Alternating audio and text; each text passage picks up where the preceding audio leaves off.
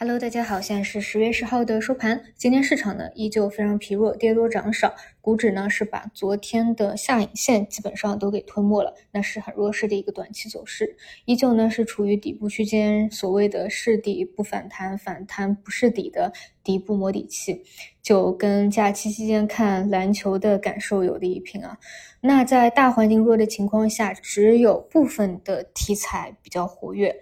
那其中呢像。板块作为强势的减肥药，在连续拉涨以后，今天是调整的。那么明天如果延续调整的话，可以去观察一下，在回踩十日线以后，呃，这个板块是不是企稳，继续延续一个上行趋势。毕竟截止到现在呢，趋势并没有发生改变。当然呢，像前期的领涨的龙头股啊，毕竟也是涨得比较高了啊，那可以去看一看有没有新的啊，相对中位的或者低位的新引领的减肥药的龙头。就是因为毕竟啊，就是无论是华为还是减肥药，它都是偏题材的打法，所以就是你就是你要么不参与啊，你要是参与这里，就不要去过度追究说它到底。啊，这个减肥药未来能不能卖出来？它到底是谁的原料药？就是其实这个炒题材啊，这个真的不是那么的重要，很多时候就是看图说话。其次呢，就是华为线啊，华为呢，我是一直从逻辑的角度出发去聊的。那么最近呢是最强势的，那也是一个内部轮动。昨天呢是汽车，今天最强的呢就是鸿蒙。这里我给大家简单复盘一下鸿蒙啊，因为我呢算是。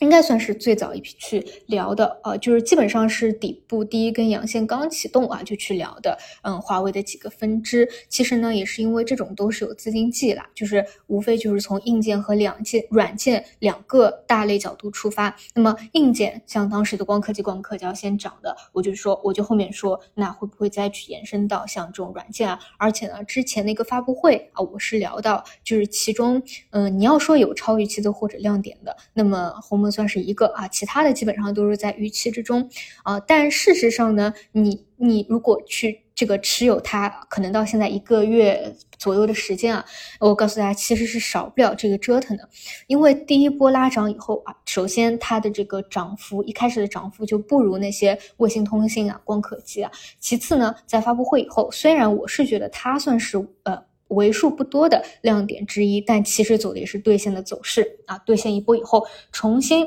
这两天再起来，龙头股有一个新高啊！就是就就像我昨天还给大家复盘过这个新闪，对吧？也是我一开始就是会觉得，嗯，比较亮点的，可能会有比较好的表现的，但也是少不了折腾一波炒作以后啊，先 A 杀，然后再给你起来。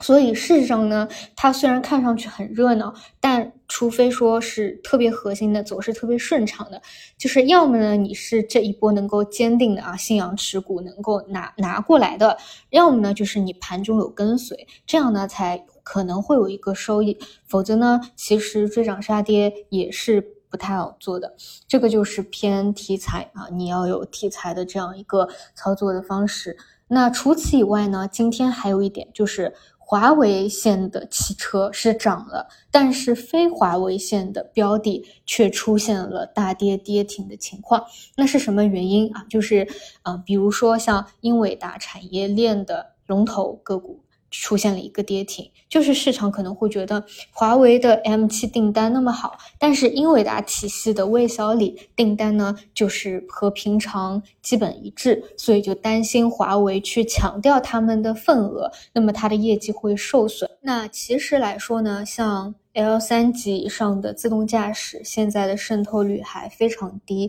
可能处于百分之一左右。那未来如果我们认为是 L 三自动驾驶的起点，那么渗透率必然会有一个提升。所以其实呢，并不是存量市场，但你知道的，就是咱们。A 股嘛，有的时候就是情绪化主导。那华为最近这么火爆，哎，就是会造成其他股价的一个下跌。嗯，但是说实话，我是不觉得啊，这两者有这个所谓的冲突和矛盾的。就汽车，它跟手机真的还是不太一样的。嗯，只能说短期它是有情绪的一个主导。短期你搭上华为，那你就是可能。涨啊，那么涨涨多涨少的一个问题，但是可能跟华为有这个所谓的竞争呢，那它就可能产生股价的一个波动。但实际上啊，我觉得在一个增量市场的板块下面，啊，并没有这个所谓的紧振与否。另外一个比较奇怪的呢，就是今天一些中字头的基建。啊，从今天早盘开始就大跌跌停，这个中午也给大家讲过，啊，就是大家觉得发了一带一路的白皮书有资金想要兑现，那么还有一种解释呢，就是说现在指数需要有一个补跌啊，就因为往往啊，我我也给大家反复讲过，就是上证指数跌其实反而是好的，因为上面。管理层啊，它其实就是外面的都都是看上证为主的。上证有的时候你从技术面来说跌到位了，它真的就会引领起我们全市场的一个反弹，甚至是反转。所以呢，我有时候倒觉得上证跌，其他嗯还好啊，就是小跌，这反而是好事。包括像现在啊，这个三千零七十点的这样一个区域附近，其实向下。极限能有多少多少点呢？其实大家都心知肚明啊。那么这个倒不说啊，但就是说，嗯，你可以认为是跌啊，造成上证指数的一个补跌。但是从本身逻辑来讲，我觉得你你要说它是什么巴以冲突的影响啊，还是资金的兑现啊，都还是比较奇葩啊，就就真的很 A 股特色。